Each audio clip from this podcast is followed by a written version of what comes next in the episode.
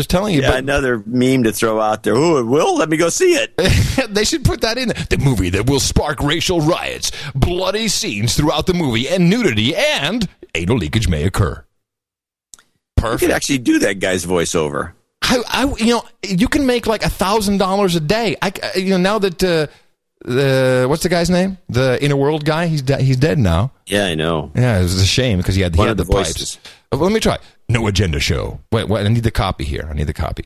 Uh, no agenda show. Strong bloody violence and nudity throughout the movie. Anal leakage may occur. See it now. I'm telling you, I can do there. this. I'm, I can do this. I think a little EQ would help. Yeah, well, of course, you know, these guys all got EQ. I, I, in a world, in a world where women wear comfortable shoes and are not lesbians, but are on O'Reilly talking crap about slaves, bloody violence may occur.